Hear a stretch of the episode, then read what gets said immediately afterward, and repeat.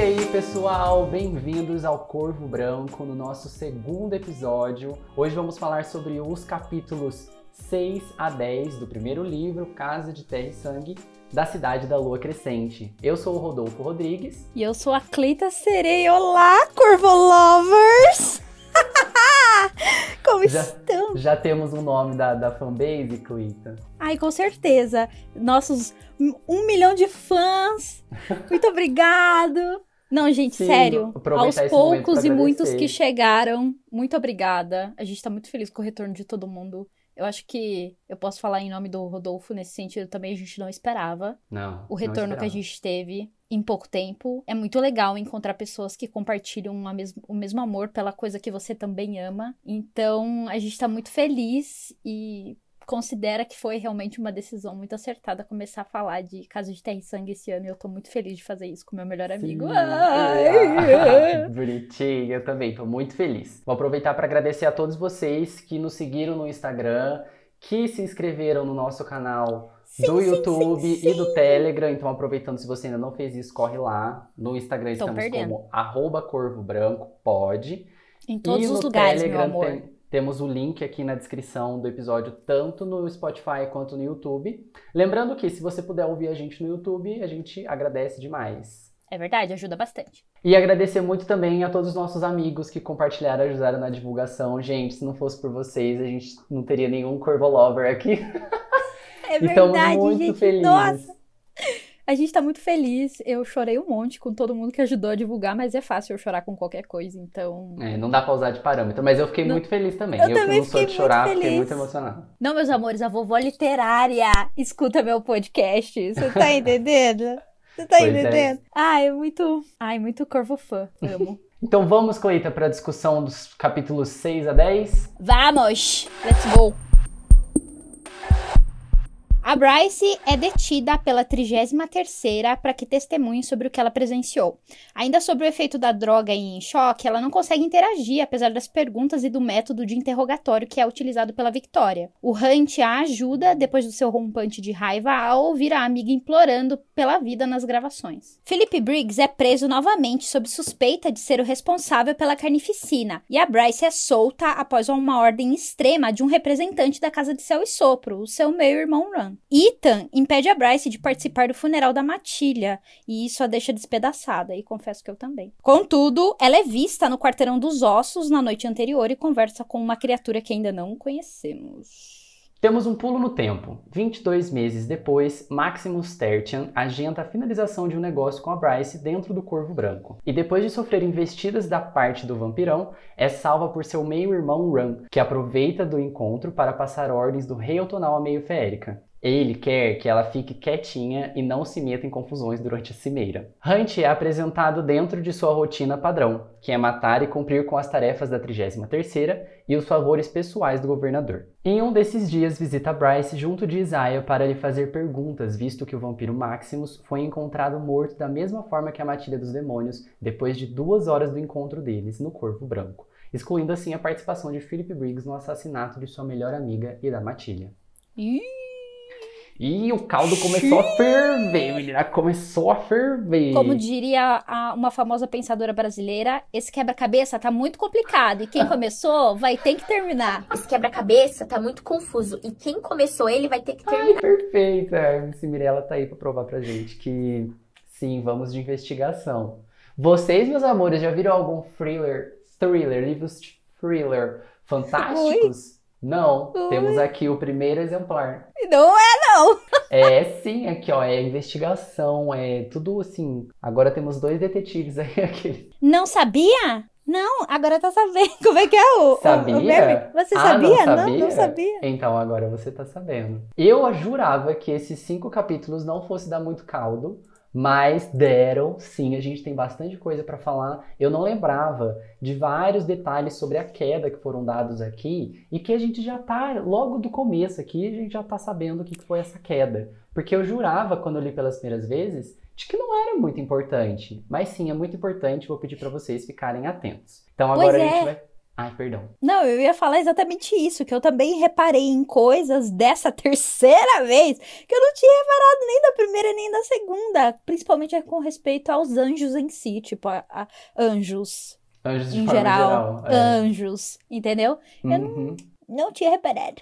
Vamos começar então, sem mais delongas, a discussão sem spoilers para quem leu até o décimo capítulo com a gente. A gente vai começar conversando com vocês a respeito de, da queda dos anjos, o que, que foi todo essa, esse rolê que aconteceu Esse 200 anos atrás. rebuliço. Então, primeiramente, uma das coisas que a Cleita acabou de mencionar é o que, que são esses anjos, de onde que eles vieram, e a gente já tem uma, um gostinho disso aqui nesses capítulos. É dito que os anjos, eles foram criados pelos Asteri como uma forma de serem soldados perfeitos, que se fossem fiéis e que obedecessem a eles de forma plena. E aí, como a gente comentou no episódio anterior, existem os arcanjos, que são os anjos mais poderosos. Os arcanjos, eles são feitos por ordem dos Asteri, eles são tipo assim, ah, eu, o arcanjo tal com tal, vai ter um filho para gerar um outro arcanjo poderoso, ou raramente nascem algumas coisas diferenciadas ali. E é nessas coisas diferenciadas que a gente vai se aprofundar agora, que é a Sandriel e a Shahar, as gêmeas arcanjas. Então, quem são ou foram, né, Sandriel e Shahar? A Sandriel, ela é atualmente uma arcanjo governadora do quadrante noroeste de Pangera. E agora eu vou fazer um parênteses aqui para mencionar uma coisa que eu esqueci de falar no episódio anterior. Tanto Pangera quanto Valbara são menções, referências ali dos supercontinentes da Terra, onde a gente vive. Tanto que, se você lembrar lá da aula de geografia, a gente sabe que todos os continentes, em tese, um dia foram um só. Então a gente tinha a Pangeia, que foi um desses supercontinentes, e tinha também Valbara, que acredito eu, eu não sei dizer com propriedade sobre isso, inclusive se alguém aí entender melhor de geologia quiser explicar pra gente, Valbara foi um dos primeiros supercontinentes que existiu. Pelo menos uma das primeiras teorias. E aí essa menção de que a Sandriel é governadora só do quadrante noroeste me leva a acreditar que Pangeia é um continente muito maior do que Valbara. Porque ela governa só um dos quadrantes, né? Enquanto o Maeka governa toda Valbara. Não sei, é uma dica aí, pode ser que eu esteja errado. Pode ser que a gente esteja cheirando cola, mas. Mas é uma ser das que... dicas, pode ser que esteja É. certo.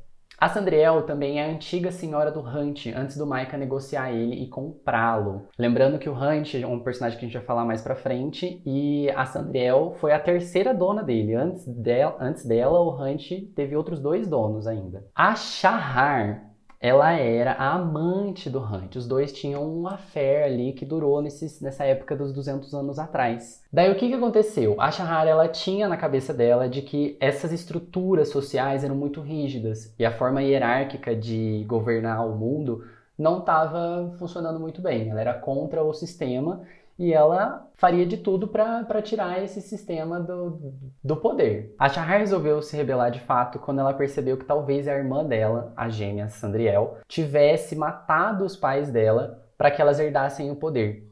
Isso foi uma teoria dela, a gente não sabe até o momento do livro se é verdade ou não. E isso fez com que ela se rebelasse contra tudo. Ela de fato se uniu ao Hunt e eles convenceram a 18ª Legião inteira a lutarem contra os Asteri. Esse período que foi conhecido como a Queda. E aí uma das coisas legais da gente notar é que há algumas referências ali da Shahar e o Hunt com elementos da cultura cristã. Como todo esse episódio foi conhecido como a queda, logo a gente acredita, a gente já, já percebe que eles perderam essa luta, né? Quem ganhou foi os Asteri e eles foram todos punidos. Infelizmente, a Shahar faleceu, foi morta pela própria Sandriel. E a gente vê que a Sandriel não é fácil de, de, de ser derrotada. Ela é uma Essa mulher arcanjo.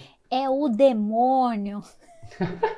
Ela é muito poderosa e ela jurava que o Hunt era quem tinha colocado caraminholas na cabeça da Shahar, sendo que não. A própria Shahar tinha esse desejo de lutar, de se revoltar contra o- os Asteri. Por isso que a Sandriel odeia tanto o Hunt. Mas o que eu ia comentar das referências é que a Shahar ficou conhecida como Estrela da Manhã. E para quem não sabe, Estrela da Manhã também é um dos nomes com que Lúcifer é conhecido. Depois que ele, teoricamente, caiu do céu, se tornou um anjo caído, ele ficou conhecido como a Estrela da Manhã. E o Hunt, depois que rolou a queda, tatuaram nele uma coroa de espinhos, não só nele, mas pra frente a gente vai comentar mais sobre isso, mas ele tem uma coroa de espinhos tatuada na testa e algumas outras referências que a gente vai descobrir mais pra frente que trazem ali um pouco da cultura cristã, porque Jesus também tinha uma coroa de espinhos quando ele foi crucificado. Pois é, gente, vale lembrar que quem caiu, né, quem sofreu essa queda, quem estava envolvido nessa, uh, nessa ocasião,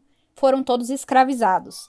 E essas pessoas que foram escravizadas receberam uma tatuagem que consistia nas letras SPQM mais sete estrelinhas. A sigla, né, SPQM, significa Senado e Povo de Midgard, que é Senados Populesque Midgard. E as sete estrelas significam os sete asteres. Então, nada mais é do que uma marca de Posse. poder, né? De posse, né? Tipo, pertence ao, entre aspas, governo. É Sim, isso. tudo que é do governo tem isso tatuado, escrito com selo. Me lembra muito aquelas plaquinhas de que muitas empresas têm, sabe? Do patrimônio de não sei quem, aí tem o número do patrimônio e tal. Me lembra muito. Só que no caso dos, dos escravos, tá tatuado neles, né? Pois é. E todos os anjos, aparentemente, todos que participaram dessa guerra, dessa da queda, né, que tinham poderes, receberam a marca da, da coroa de espinhos. A maioria dos anjos tinham poderes que variavam entre chuva, tempestade, tornados, mas ninguém possuía um poder parecido com o do Hunt. O seu poder de raios é descrito como capaz de destruir prédios. Então a gente já sabe que alguns anjos têm esses poderes comuns e o Hunt ele se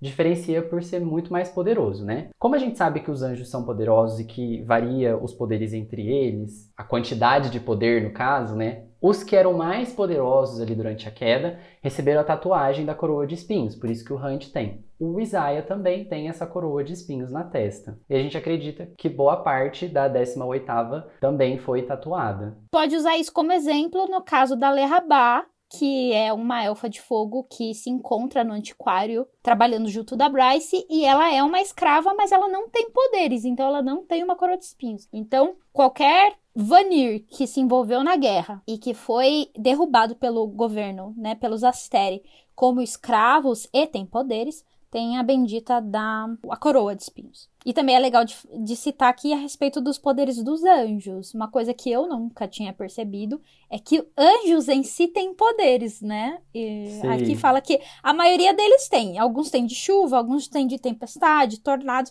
mas ninguém, e é uma coisa que a gente tem que prestar atenção, ninguém tem o poder que o Hunt tem. Não existe registro de um anjo com o poder de raios da forma qual o Hunt tem. Aconteceu a queda, a gente teve toda essa passagem muito importante na história. E o que aconteceu depois da queda? Como a gente vê que eles perderam e eles se tornaram escravos, o Hunt passou de mão em mão.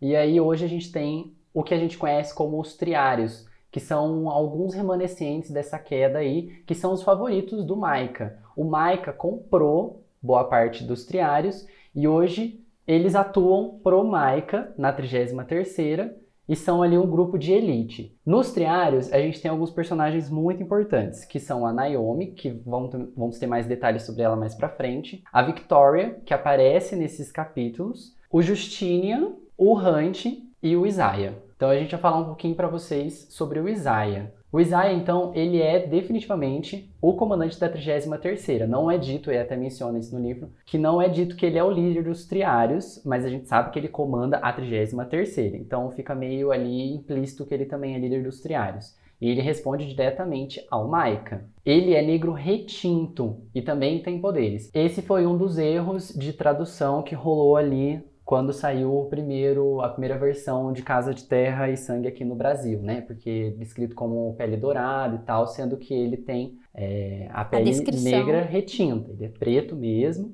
e não é dourado, né? Porque dourado e preto é diferente. E aí rolou meio que uma invisibilidade, então teve todo o movimento para que ele fosse descrito como ele de fato é. Tem um detalhe aqui que eu cacei, porque a minha versão e a da Cleita, acho que a sua também não é revisada, né, Cleita? Não. Então, nessa versão antiga não revisada, tem um momento que ele fala é, dos dedos morenos do Isaiah.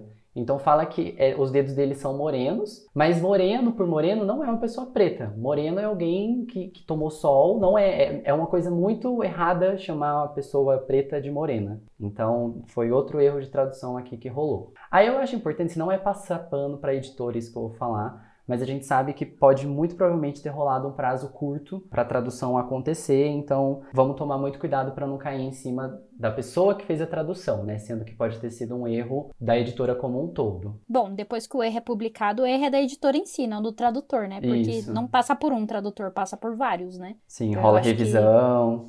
É, não. É o que deve acontecer e que foi brigado e que a editora prometeu é que esses livros sofrerão leitura sensível.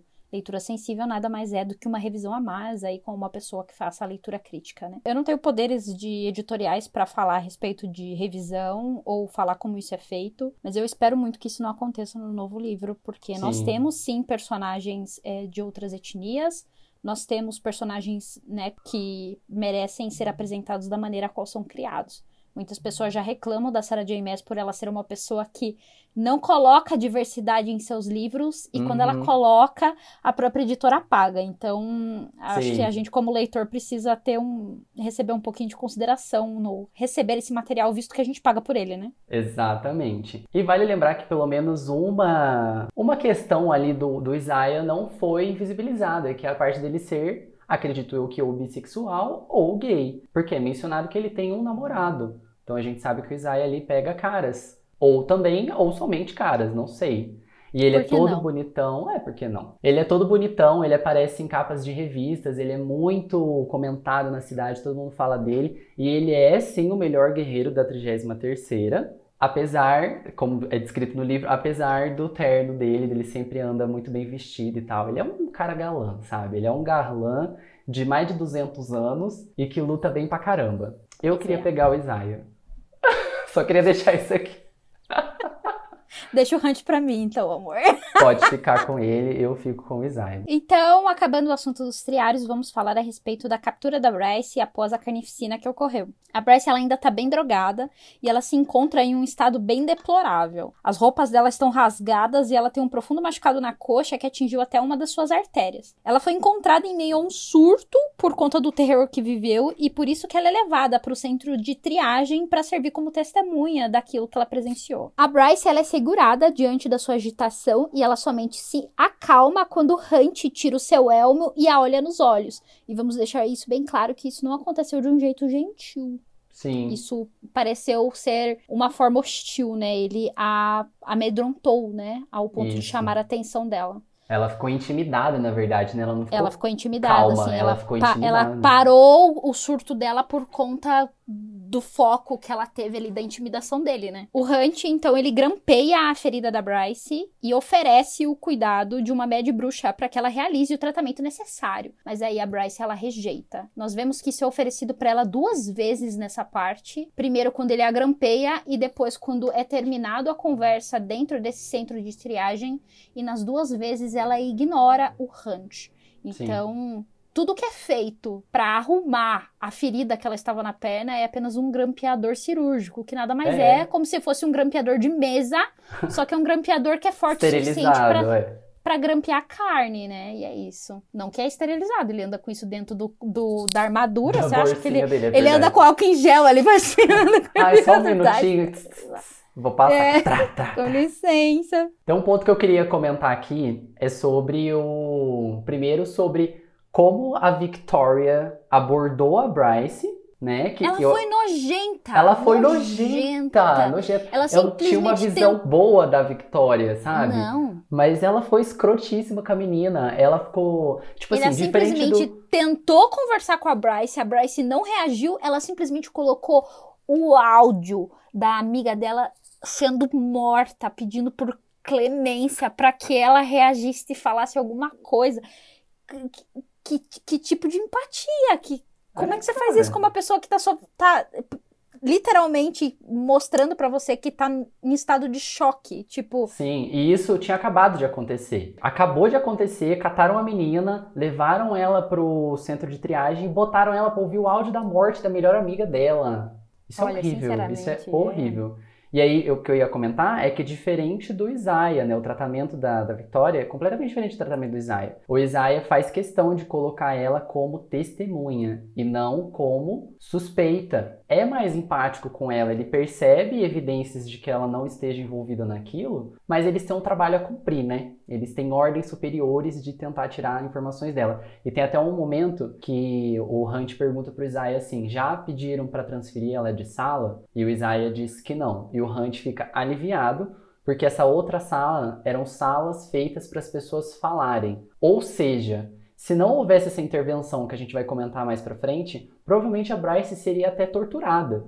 É isso Fisicamente, né? Porque psicologicamente ela já foi ali no interrogatório com a Victoria. Pois é. Não, foi. Eu acho que.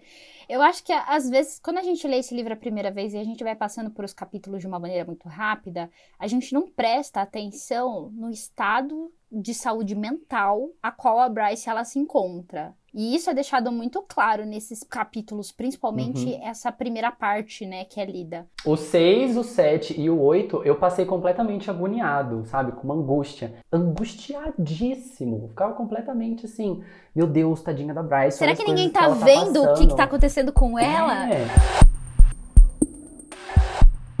Agora vamos falar dele.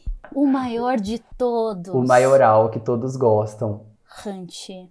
Hunt Atalar. Vamos começar apresentando o nome real deste muso. Assim como Dona Bryce, que tem Adelaide como nome do meio. O primeiro nome do Hunt não é Hunt. O primeiro nome dele é Orion Hunter Atalar. E isso talvez faça você pensar, porque me faz pensar em coisas. Mas, Mas enfim, a gente vai vamos... deixar isso para depois. É. Vamos descrever Hunt. O Hunt é apresentado no livro como um anjo a qual todos têm medo. Ele é descrito por ter uma voz forte e grave, e ele era conhecido por ser um predador, assassino e monstro. Ele usa um traje de batalha totalmente negro e vindo então da 18ª Legião de Anjos, como o Rodolfo já citou antes, todos conhecem o seu poder destrutivo e o seu poder de trovão, a qual todos têm medo, todos temem esse poder.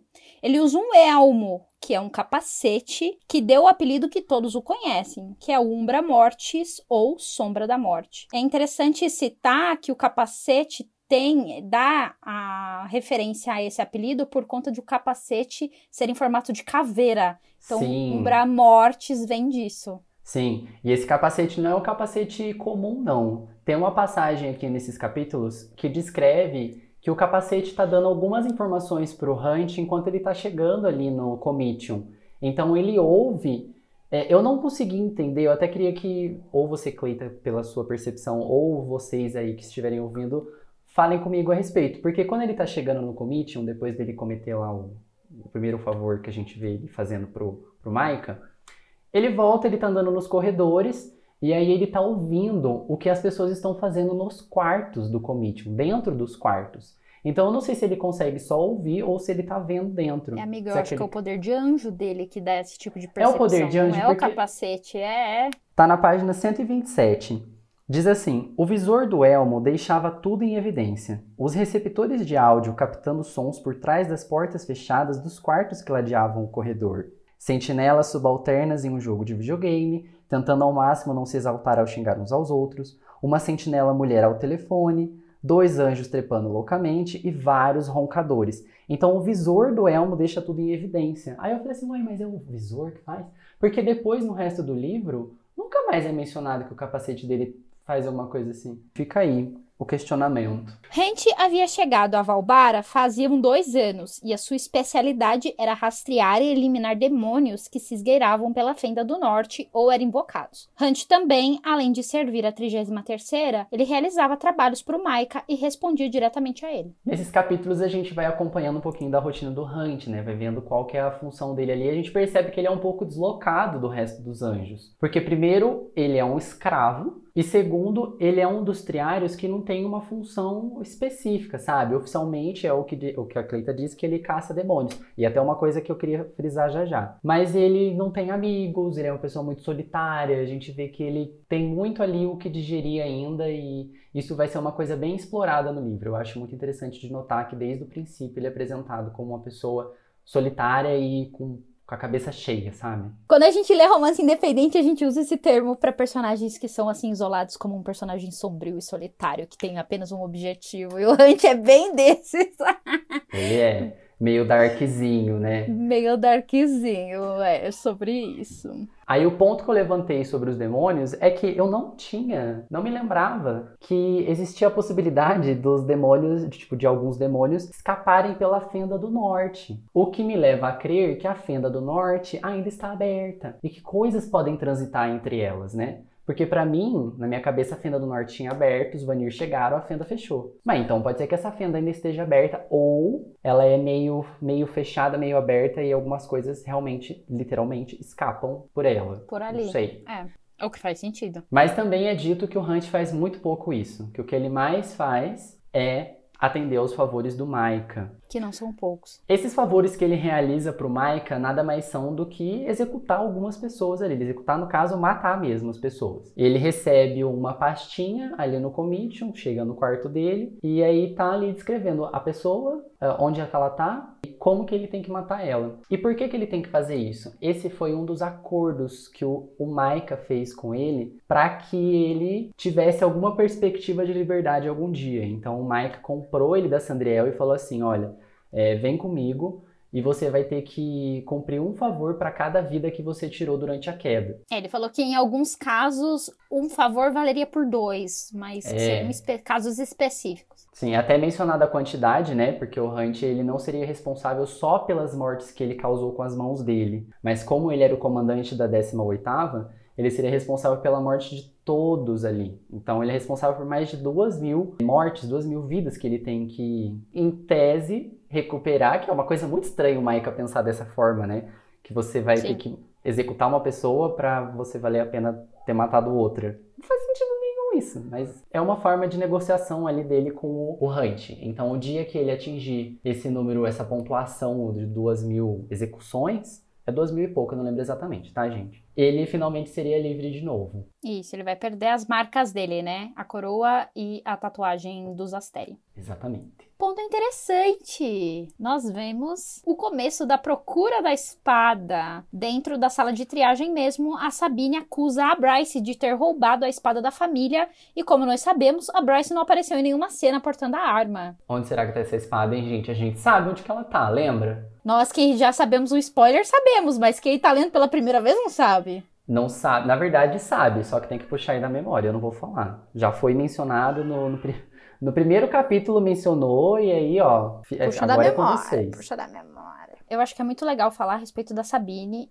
Eu achei muito rude da parte dela estar preocupada mais com um bem atrás de um bem do que no dia da morte da filha tá preocupada com a espada em vez de entender o que aconteceu com a filha, sabe? Uhum. Isso me revolta num, num nível assim surreal. Eu acho que meu ódio pela Sabine começa aqui, bem nessa parte. Certo, eu já odiava ela antes, já na quando a Bryce começou a descrever ela lá nos primeiros episódios, mas aqui ah, bom, é a ela primeira era vez. uma mulher louca, né? Mas agora ela é uma mulher louca que não valoriza a filha morta, né? Sim, até porque agora é a primeira vez que a Sabine aparece de fato. E a primeira coisa que a Sabine fala quando ela aparece é xingar a Bryce. Ela fala assim: cadê aquela cadela vagabunda? Eu achei tão engraçado isso, porque, tipo assim, quem literalmente é uma cachorra é a própria Sabine. Ela é um.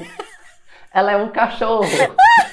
E aí ela xinga, ela usa o xingamento de cachorro pra xingar a Bryce. Não faz sentido. Ela chama a Bryce de cadela e a cadela é ela. Olha só, olha só. O sujo falando do mal lavado, não é mesmo? Hum. Vamos conhecer mais um personagem. E um personagem que é muito querido por mim. Run. Por mim também, eu amo. Queria pegar ele também. Na verdade, eu queria ser o Ran, eu não queria pegar ele, eu queria ser ele. O Run, ele é um macho feérico de cabelo longo, olhos claros, se eu não me engano, os olhos dele são azuis. E ele usa uma argola de prata no lábio inferior e, na- e tem a lateral da sua cabeça raspada. Ele tem um braço repleto de tatuagens e uma beleza estonteante. Nós Assim como sabemos- todos os feéricos, né? É, É é isso que eu ia falar. Assim é como o todos os pack padrão.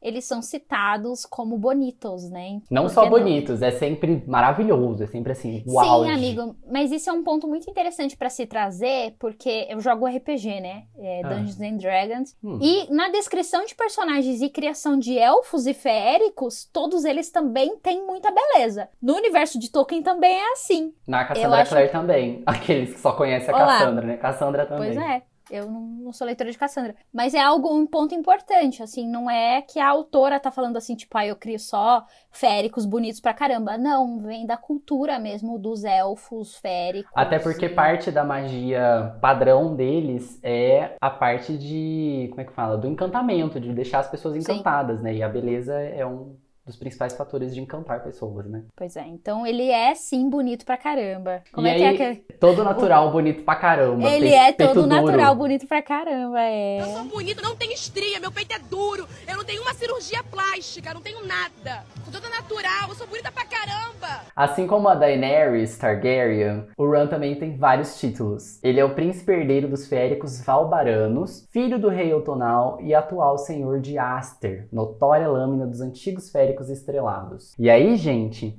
é até mencionada essa, essa lâmina Aster, é uma coisa para a gente ficar aí atento também, tanto à lâmina quanto aos títulos dele, né? Porque os títulos dele vão ser importantes na trama política da vida do Ran. O Ran tem capítulos de ponto de vista, então ele sim é um personagem importante aí. Fiquemos atentos Muito. a tudo a tudo que envolve ele, né? Féricos estrelados é uma coisa que a gente vai comentar mais para frente, mas quem é o férico estrelado é o portador da lâmina de Aster. E a lâmina de Aster, o Hunt menciona que ouviu boatos de ela ser feita de um metal raro chamado irídio. E o irídio, gente, eu fui procurar e eu consegui umas curiosidades bem legais aí, tá? Eu vou ler aqui para vocês, é a descrição básica que tá no, no Google, mas mesmo assim eu vou ler para vocês. O irídio é um metal de transição. Ele é duro, porém frágil. Ele é pesado, de cor branco prateado. Quando ele é empregado em ligas de alta resistência, pode suportar elevadas temperaturas e se torna muito resistente. Ele é o metal mais resistente em ligas.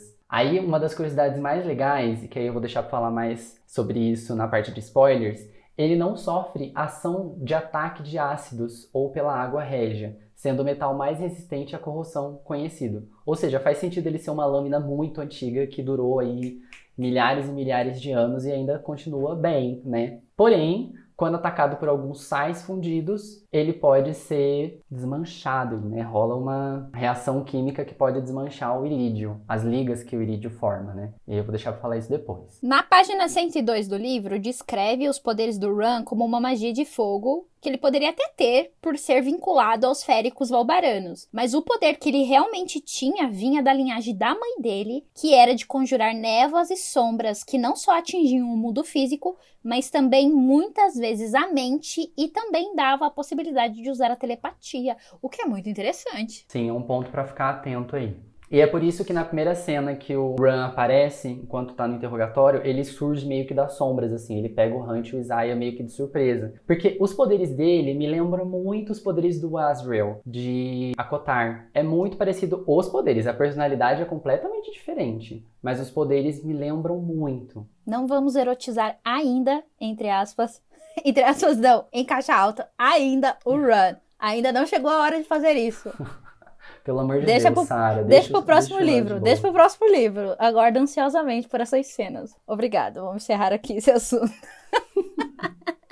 Tudo isso que a gente comentou aí são coisas que envolvem a história toda ou o passado da Bryce. Agora a gente vai para os 22 meses depois do assassinato, da possível morte ali, da possível não, da morte da Matilha, é, possível assassinato que eu queria dizer, né? E a gente vai ver uma Bryce completamente diferente de como ela estava ali nesse período, mas que ainda carrega alguns traumas consigo, né? A Bryce está tão diferente que ela já não consome mais bebidas alcoólicas e nem drogas. Ela tá uma pessoa agora limpa, ela tá clean, tá na, tá na era clean dela, né? Uma nova mulher. Uma nova, nova mulher. mulher. E vamos deixar isso bem claro que ela ainda é descrita como a antiga mimada. Então as pessoas não notaram essa diferença. As pessoas acreditam que ela vive da mesma maneira mas ela deixa bem claro nesse capítulo, né, onde ela está no Corvo Branco, que ela já não consome porque ela está bebendo água. E tá igual a Larissa Manuela. A bebida preferida dela é água agora. Água. Qual que é a sua bebida favorita, Lari? Água. Eu acho que faz muito bem pra pele e pro nosso organismo também. Nesse dia no Corvo Branco a gente conhece um personagem, que é o Máximos, Máximos Tertian. Ele é um vampiro. Que dura dois anos. capítulos. A gente dá boas-vindas e diz adeus até a máximos. Um vampiro de 200 anos que é solteiro e é filho de um dos lordes mais ricos e mais monstruosos entre os vampiros pangeranos. Ele é conhecido por se banhar no sangue de virgens humanas. Bizarro, Nojento, mas... bizarro. Enfim, né? Bem-vindo ao mundo dos vampiros. Um pouco É. mais do mesmo, né? É, a gente não tá falando de crepúsculo, tá, gente? Aqui é vampiro pesado, vampiro raiz mesmo. Esse aqui é vampiro raiz. Eles estão no Corvo Branco para negociar um busto de Onyx que pertenceu a um Lorde Vampiro que morreu há mais de 5 mil anos atrás. Então a gente vê essa interação acontecendo aí no meio da balada, lá onde a Bryce passa uma pastinha preta para ele e ele, depois de analisar, entrega um chequezinho para ela comprando o busto. Agora a gente vai falar um pouquinho sobre a Prima Luz e a Descida, tá, gente? A Prima Lucy, a gente vai falar da Prima... Lucy! Bem-vinda, Prima Lucy! A filha da Vera. Vamos lá. A Prima Lux, ela é produzida por cada Vanir que realiza a descida. Essa cerimônia gera luz pura e íntegra. É a magia pura. É utilizada para curar, para iluminar a cidade e, inclusive, responde uma das minhas perguntas do episódio anterior. Aqueles que fazem a pergunta do episódio no outro já tem a resposta, né? Porque é mencionado que a Prima Lux alimenta as usinas de energia. Então eu acredito que, tipo assim, a energia possa ser uma coisa mais comum e faria sentido a Jess bater, então, um gerador, porque ela pode usar outro combustível para gerar energia, né? Só que o que alimenta a cidade, de fato, são as Primalux, porque é como se fosse um, um combustível muito mais potente, né? Ela pode fazer qualquer coisa entre curar e destruir. Cada cidadão doa essa magia pura e por isso que a descida é sempre feita em uma instalação governamental, onde a luz é coletada pelo sistema eleusiano, que é o sistema capaz de controlar cada vibração mágica do mundo. É possível também que a família da pessoa assista a descida utilizando esse sistema, fun fact, né? A pessoa pode ver, Pode ver, e é bem mas se ela não, mas se ela vê é, a olho nu, ela pode ficar cega de tão forte que é essa luz. Vamos falar a respeito de um ponto muito importante, a qual eu peço que todos prestem muita atenção à descrição. Nós vamos então explicar a descida. Por que, que Sim. muita gente não entende? O livro deixa bem claro. Vamos esclarecer da melhor forma possível. A descida, ela é descrita pelo livro como uma pista psíquica ao longo do cerne do próprio poder. A pessoa que é Vanira, ela mergulha, perdendo a sua vida mortal, e então uma contagem regressiva de seis minutos inicia antes que o cérebro da pessoa desligue pela falta de oxigênio. Caso a pessoa não volte, a alternativa é cair em um buraco infinito e esperar a morte. A descida, ela tem seus riscos. A pessoa ela pode se perder no próprio poder e não saber como voltar. Então, para isso, é importante que a pessoa tenha uma âncora, ou um amigo, ou alguém importante, ou um funcionário do governo que vai servir de farol, ou uma corda de segurança que faça com que a pessoa que está realizando a descida mantenha o foco e cumpra com essa corrida no tempo necessário. O livro também descreve a descida sem essa âncora como a morte, porque realizar a descida é chegar ao fundo do próprio poder, sentir o coração parar de bater e deixar a sua alma ascendendo então com um poder renovado. Então a descida nada mais é que a morte da pessoa física e o ressurgimento da imortal. Então por isso que é tão perigosa, porque a pessoa pode se Exatamente. perder dentro da própria essência. É Babado, o negócio é babado. babado, babado. Agora vamos falar de uma parte para mim que é muito importante. Vamos falar sobre pessoas que são mais que friends, brothers. Então a gente viu ali no, no episódio anterior que a Bryce e o Ran, eles tinham é, uma irmandade, né? No caso, eles são ligados por laços de sangue. E aqui a gente vai explorar um pouco mais é, dessa relação dos dois. Isso.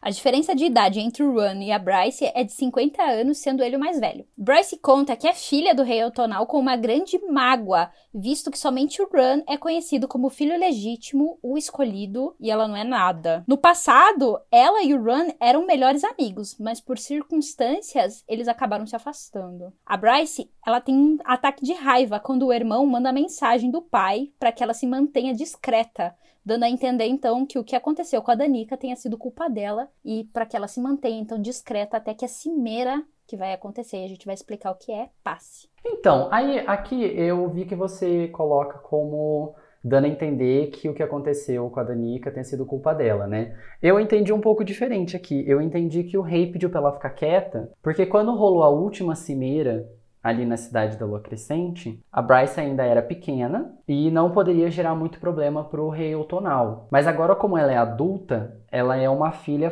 fora do casamento, né? Então, quando o Ram menciona assim que ele gostaria que é, não ficassem arestas soltas Mas levantadas. ela é ilegítima, ninguém da cidade sabe que ela existe. Então por que que na cimeira alguém falaria assim, tipo, ah, Bryce tá aí, entendeu? O problema é que ele não queria que o estardalhaço que aconteceu há 22 meses acontecesse novamente. Da Bryce se meter em confusão quando os Asteri estivessem na cidade. Então, aí eu fiquei na dúvida, porque ele fala isso antes do Máximos morrer, né? Ele Sim, pede. porque ele não quer que ela chame atenção mais. Entendeu? Já basta o assim. que ela fez. Já basta, ó, ela ter sido presa pela 33ª, entendeu? Por que que a- os féricos, um- uma civilita dos féricos chamaria atenção no meio da, da, da, da cimeira? Então, aí eu não sei. Porque então, eu é acho. isso que ele tá falando pra ela. O Tipo, me- sossega, não se mete em confusão, porque vai acontecer a cimeira e eu não quero que os féricos sejam...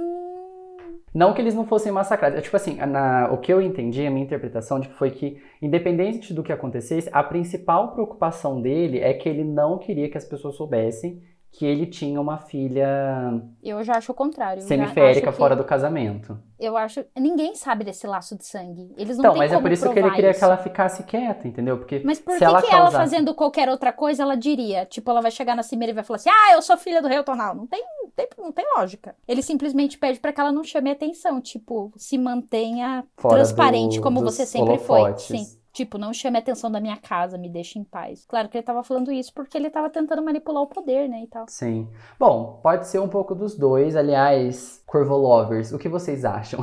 Deixa pra gente aí nos comentários a opinião de vocês do que, que o Rei Otonal tava querendo dizer. Qual foi a interpretação de vocês? Vamos falar da fantástica cimeira? A Cimeira é uma reunião da cúpula que acontece a cada 10 anos, onde os poderosos vigentes se encontram para debater diretrizes e questões que os Astéries ordenam. Cada república organiza a sua de modo que elas acontecem anualmente. Como são 10 repúblicas, a cada 10 anos a Cimeira volta àquela cidade. Todos os Vanir mais poderosos da cidade, pessoas que têm controle político e social ali, se juntam para debater questões e Vamos ver o que a gente vai fazer nos próximos 10 anos aí, né? E é importante reforçar, então, quem que estará presente nessa cimeira. Na cimeira, o que que acontece? Como é revisado entre as repúblicas, nesse caso específico, a gente vai ter os representantes da cidade da Lua Crescente, ou seja, de Valbara ali, né? A gente tem sempre um dos arcanjos que é nomeado para acompanhar o arcanjo representante da, dessa república.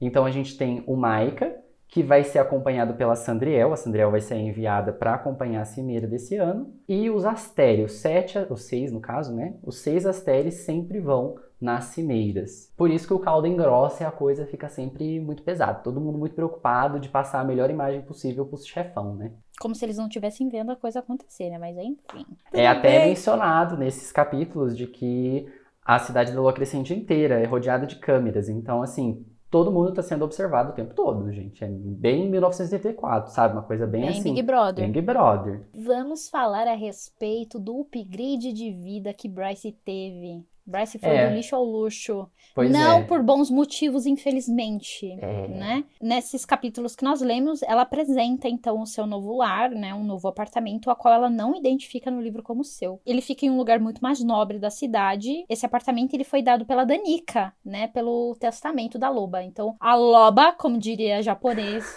né, deixou para ela um testamento onde ela deixou o apartamento e alguns bens, né? A gente sabe que a Bryce fica com caixinha em bolso aí também. E agora também o, o Syrinx mora com ela. Syrinx é a quimera que mora, morava no antiquário, que pertencia a Jéssiba, e agora o Syrinx mora com a Bryce no apartamento dela, provavelmente. Então, dando a ideia e concretizando de que a Bryce comprou ele. Sim, sim. Vale ressaltar que esse apartamento também é reforçado com magias muito poderosas de segurança. Então, aqui Verdade. também, além do lugar onde a- Bryce trabalha, ela também mora em um lugar com um esquema de segurança pesado. E finalizamos aqui a parte sem spoilers. Então, se você quer se fazer de Katia cega e não quer saber o que acontece futuramente, é aqui que eu me despeço de você, querido. O que, que acontece no final desses capítulos, né? A gente vai ter o, o Hunt e o Isaiah indo visitar a Bryce. Mas acontecem coisas muito mais interessantes nos próximos capítulos. Então a gente vai deixar essa discussão para o próximo episódio, tá? Aqui a gente preferiu dar uma expansão, falar mais sobre a queda, a cimeira, a descida e deixar esse interrogatório para depois. Então, muito obrigado se você nos ouviu até aqui. Se você é, não leu o livro, recomendamos que você pare por aqui mesmo, porque a gente realmente fala spoilers muito pesados. A gente fala onde o chifre tá, a gente fala o que vai acontecer com a, com a Bryce, a gente fala tudo, gente. A gente fala tudo, então tome cuidado para continuar, tá? Não se esqueça de nos seguir nas redes sociais. Estamos no Instagram como Corvo Branco Pode. A gente também tá no Twitter agora como Corvo Branco Pode. Pode seguir lá a gente, marcar a gente e recomendar para todos os seus amigos. Você também pode entrar no nosso grupo do Telegram, onde a gente faz discussões com e sem spoilers, tudo separadinho para você não ter a sua experiência estragada. Você pode comprar com o nosso link da Amazon, que a gente não comentou Ai, no gente, é episódio muito anterior, chique, mas agora a né? gente tem o link da Amazon. Então, se você for comprar qualquer coisa na Amazon, por favor, utilize o nosso link que está na bio do Instagram ou nas descrições dos episódios, tanto no Spotify quanto no YouTube. Assim é uma forma de você ajudar a manter o podcast sem tirar mais nada do seu bolso, porque os preços dos produtos vão continuar os mesmos, a diferença é que a gente recebe uma pequena comissão e esse valor ajuda aqui o podcast a acontecer mais vezes. Não se esqueçam, gente, vocês podem enviar e-mails também pra gente, corvobrancopod@gmail.com. Enviem seus e-mails, a gente vai amar eles aqui com vocês, tá? A gente teve discussões super legais no Telegram. Teve uma menina, acho que Maria. Maria Gabriela? Maria Carolina? Ai, não me lembro, amiga, seu nome. Mas foi incrível conversar com você, porque ela também foi cheia das teorias. Manda um e-mail pra gente que a gente vai ler ele aqui, tá bom? No próximo episódio. Se você mandar, Manda a gente mesmo, eu vai leio, ler. eu juro. Não só ela, todo mundo pode mandar que a gente vai ler, tá bom? É. Então, um beijo, gente. Até o episódio que vem pra quem está indo embora. E vamos pra parte com spoilers pra quem fica.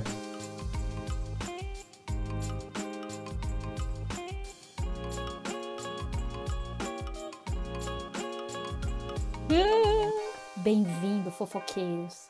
Vocês que chegaram aqui, vamos saborear a nova refeição que está sendo colocada em vossa mesa. Mais spoilerzinhos e teorias pra você. Se você Sim. acha que cinco capítulos não gera teoria, minha filha, até chegar ao fim Hum. desse, desse primeiro livro que nós vamos ter tanta teoria Tanta. que, olha, vocês vão ficar cansados. Primeiro ponto que a gente vai falar aqui com vocês é sobre o Hunt ter recebido ordens para matar Fury duas vezes, mas não conseguiu por conta de seus aliados. E aí, gente, fica aqui teorias, né? Porque a gente não sabe muita coisa sobre a Fury, mas lá no final do livro a gente vai ver que ela é forte e tal, mas a gente não, não conhece os poderes dela, a gente não sabe nem que tipo de Vanir que ela é, a gente só sabe que ela é muito difícil de matar e que ela já fez serviços tanto para os Asteri quanto para outros arcanjos. Então, assim, ela é muito misteriosa, uma É, personagem. a gente sabe que ela tem licença pra matar em vários lugares, inclusive ali, né, na, na cidade da Lua Crescente. E eles pressupõem que a pessoa a qual ela cumpre com essas ordens é o Senado Imperial, os Asteri. Mas eu, Cleitinha Maravilha, acredito que ela trabalha pro Aidas. Então, eu e a Cleita, a gente tem nossas teorias ali de que existe um grupo de pessoas que rodeiam a Bryce que estejam a protegendo, aliadas ao Uhum. Aidas, né? Que a gente vai conhecer mais pra frente ali na história. Então pode ser que a Fury seja uma dessas pessoas, né, Clay? Sim, porque é muito interessante notar, e é um ponto a qual é, sempre me incomoda muito falar, é a respeito da vez a qual a Bryce tenta cometer suicídio, isso vai acontecer no meio do livro, Uhum. e a Fury, a Fury ela tá observando a, Fer, a Fairy, ó. Eita, puxou agora, hein? Agora puxou. A, a Fury, ela tá observando a Bryce de longe e é ela que liga pra Juniper pedindo pra que a Juniper entre em contato com ela, né, Pra que ela não se jogue do prédio. Então, É? sabe, tipo, eu não lembro disso. é, Eu é. achei que a Juniper tinha ido de boa. Eu achei que ela Uhum. tinha sido coincidência, eu não lembrava que tinha sido a Fury. Foi. Então, assim, tipo, Olha. por quê? Por que, que a Fury tá ali, né? Por quê?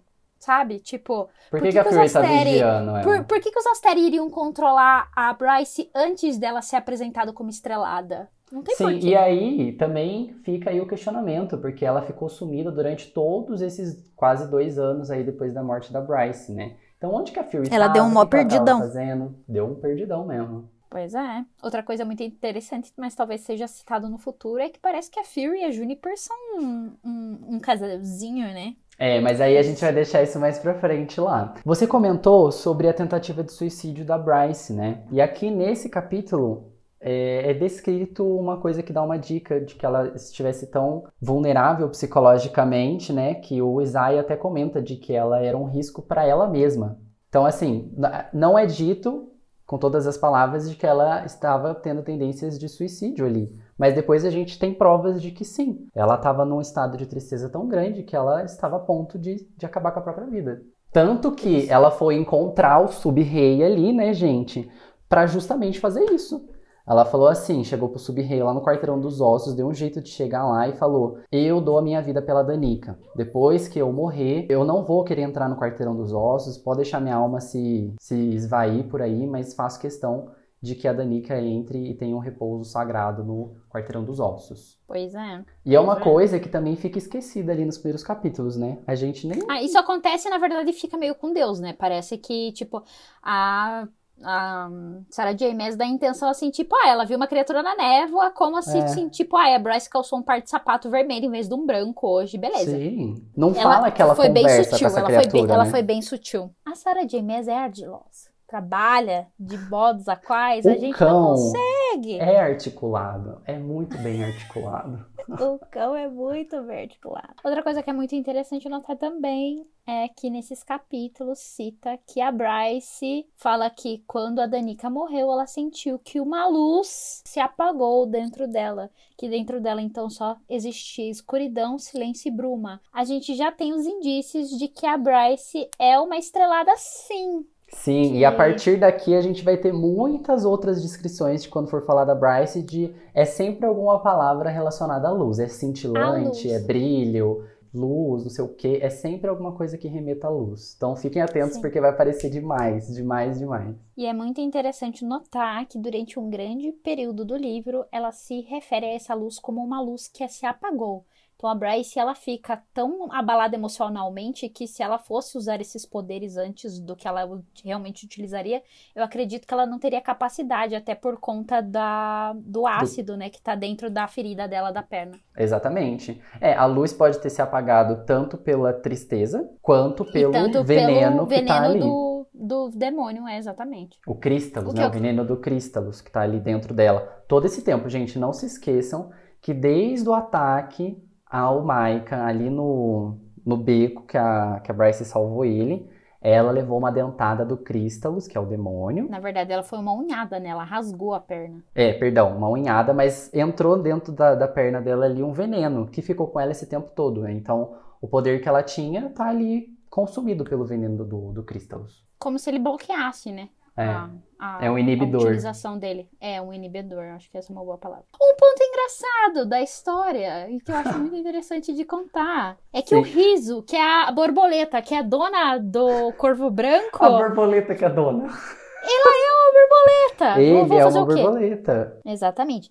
O riso fala que a prostituição que acontece dentro do corvo branco é sagrada, porque o lugar que foi construído ali, a balada, né, o bar, o estabelecimento, era antes um templo vinculado ao prazer. Então, se o prazer está acontecendo cara, dentro não, é do sagrado, templo, é sagrado. É sagrado. O Deus que, que é responsável por aquele templo tá aprovando isso. Então, tá tudo certo. se fizer dentro do corvo branco, tá tudo certo.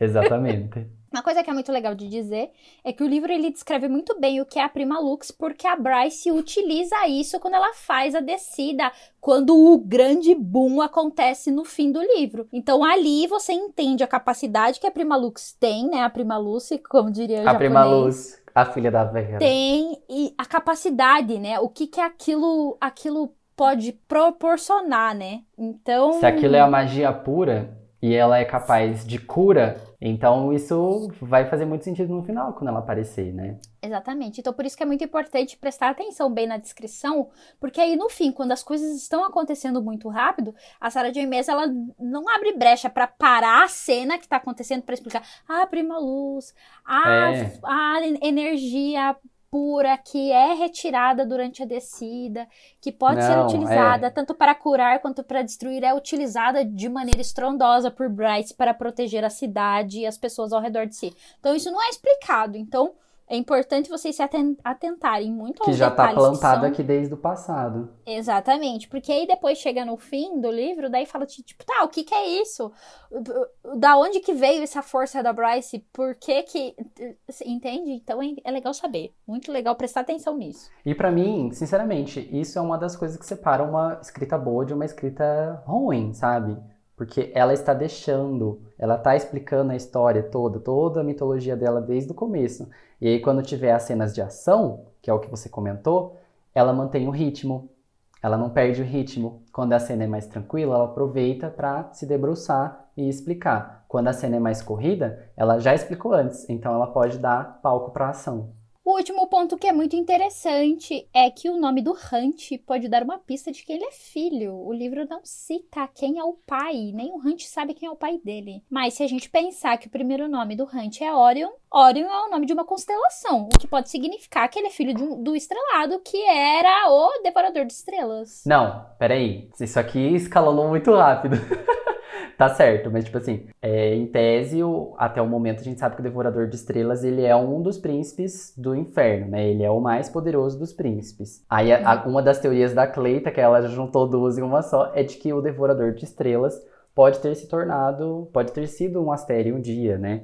Ou que essa merda toda de Astério seja uma grande bobagem. E que tanto os príncipes do inferno quanto os Astério sejam o mesmo tipo de, de, de entidade, sabe? Que eles têm os mesmos poderes. Só que aí os Astério falaram assim: a gente, a gente é do bem, tá? Vocês são do mal. E baniu eles. Tanto que aí pode ser uma das explicações deles terem os mesmos poderes. E aí é- o que a gente acredita de fato é que o, o Orion, o Hunt, seja o filho de um deles, de algum dos príncipes do inferno. Isso. Que inclusive foi o que matou o Mastério, né? Que é o Devorador de Estrelas, o próprio. Por isso que ele devora estrelas, porque ele matou o Mastério. Porque ele matou uma- É, se Olha, você não pensou nessa parabéns, teoria, eu hein? acho que essa foi a melhor, hein? Outra coisa que eu acho muito interessante pra falar aqui, e até o Rodolfo colocou na, na pauta que teoria é essa, é da Shahar estar viva. É, que história é essa? Amigo, o livro não dá descrição nenhuma de como ela morreu. Nem Ela o morreu morta dá- pela Sandriel. A Sandriel Mas o livro não fala como. Não fala como.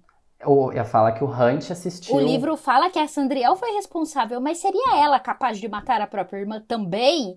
Será que ela não escondeu a, a Shahar? Então, assim, e se a Shahar estiver viva e que no próximo livro, caso uma coisa aconteça, que é uma das teorias futuras que a gente tem, ela não venha a aparecer novamente na história? Eu acho que seria um plot muito interessante. E eu não descarto essa possibilidade. Aqui, gente, na página 130, para complementar essa teoria, tem uma parte que menciona assim, ó, que de algum modo, quando irmã ergueu espada contra irmã, quase tão idênticas fisicamente em técnica de luta, que era como assistir alguém combater o próprio reflexo, fora sua maldita culpa que uma delas acabasse morta. Então, assim, a gente sabe que o Hunt, ele vê as duas guerrearem e sabe que a Shahar morreu. Mas, como a Cleita diz, não é mencionado o corpo. Não é descrito o corpo. Ele não vê, acredito eu, o corpo da Shahar ali, né? Acreditamos nós, né? Se E você me vê deixa- em algum momento, fala pra gente, mas a gente não sabe, então dá margem pra teorias. E o que me faz dar essa margem à teoria é porque o Hunt, ele era o par dela. A Shahar era a pessoa a qual o Hunt amava. Ele, como pessoa que amava, né, alguém que morreu, ele descreveria a dor de perder alguém e ele não descreve. Ele Claro que descreve, a, descreve. ele descreve a luta, mas ele não descreve ver ela morrendo. Isso ele não descreve. Amiga, ele tá amargurado 200 anos por causa disso. Amigo, mas ele não descreve a morte, tipo ver ela morrendo. Ele não fala isso. Ele não viu ela morrendo. Não, mas Ele se ela ela tá guerreando. viva, se ela tá viva, eu acho que ele não sabe. Claro que não. A Então. teoria é essa. Que ela talvez esteja viva, mas ninguém sabe. Talvez a Sandriel que man- manteve ela viva, mas o resto não. E é por isso a teoria que se houver a revolta dos humanos no segundo livro, a Shahar vai estar envolvida com Philip Briggs. Eu acho que quando houver essa, essa, re- revo- essa revolução aí no segundo livro, vão ter outras pessoas envolvidas. Mas, contem pra gente nos comentários o que vocês acham. eu amo que toda vez que eu e a Cleita discordam, eu vou jogar pra vocês agora. o que, que vocês acham, gente? Conta pra gente se vocês acham que a Shahar tá viva ou não. Eu acho que pode estar. Eu amo que o Leonino ali, ele, ele gosta da teoria, a teoria dele é a verdade, mas quando a escorpiana diz que não é e que eu tenho Aí outra, tá ele não errada. aceita. Não, é aceita. claro. É, É que a tá gente tem pouco indício, a gente tem mais indícios das nossas outras teorias do que dessa especificamente. É, mas teoria é isso, né? É usar algo fantasioso pra chegar a uma conclusão que talvez seja verdade. Então, é, é uma teoria, é válida. Aceita, Leonino, aceita! Não, eu aceito essa Aceita. teoria, ué. assim como todas as outras nossas pode estar errado também. Lembrando, Sarah gente, J. Maas deve estar ouvindo esse podcast falando assim, ah, eu usei isso aqui, vou tirar. É. Eu aqui, é claro. vou tirar. Lembrando, gente, que a gente não leu o segundo livro ainda, porque não foi nem publicado. Então, Sarah J. Maas não a, me gente, enviou ainda. tudo que a gente livro. teoriza é a partir de fonte e vozes da nossa cabeça. Fonte voz da nossa cabeça e dos nossos amigos, né? A gente precisa deixar bem claro que a gente está usando teorias aqui que também foram apresentadas por outras pessoas. Sim, principalmente É como- o Alisson. O, Alisson, Alisson, falou muita coisa pra Quem? gente. Quem veio atrás de mim hoje apresentando teorias do WhatsApp foi a Caru. Então, assim, muitos dos nossos amigos que gostam muito dessa história criam teorias. E claro que todo mundo se envolve e vira uma grande bagunça, né? É. Então, se você gosta de mandar teorias, mande para o nosso e-mail. Corvo Se Branco você quer que a pode. gente fale uma teoria sua como se fosse nossa, Não, a gente vai acreditar, a gente tá acreditando, Com estamos certeza. acreditando em todas as teorias. Envie para o nosso e-mail, corvobrancopod.gmail.com. Gente, muito obrigado por terem nos ouvido até aqui. Encerramos aqui o segundo episódio, falamos sobre o sexto, sétimo, oitavo, nono e décimo capítulos. Espero que vocês tenham gostado. Eu sou o Rodolfo Rodrigues, você pode me encontrar nas redes sociais como eufemismo, separados por ponto, eu.fe.mis.mo. E agora também no YouTube. Acredito que quando esse episódio for ao ar, eu ainda não vou ter lançado o, o canal, mas fiquem de olho porque eu vou voltar a fazer vídeos, tá? E eu sou a Cleita Sereia. Você consegue me encontrar nas redes sociais com arroba Cleita Sereia. E é isso. Eu não tenho canal É uma no YouTube. pessoa concisa. É, é, é isso. É, sobre, É. mas vale muito, gente. Beijos. Sigam ela. Beijos de luz, é isso. Beijos de luz, amei. Beijos da prima Lucy. Beijos da prima Lucy, beijos de luz, como uma grande estrelada. Até, Beijos. gente. Até o próximo episódio. Beijo! Bye bye!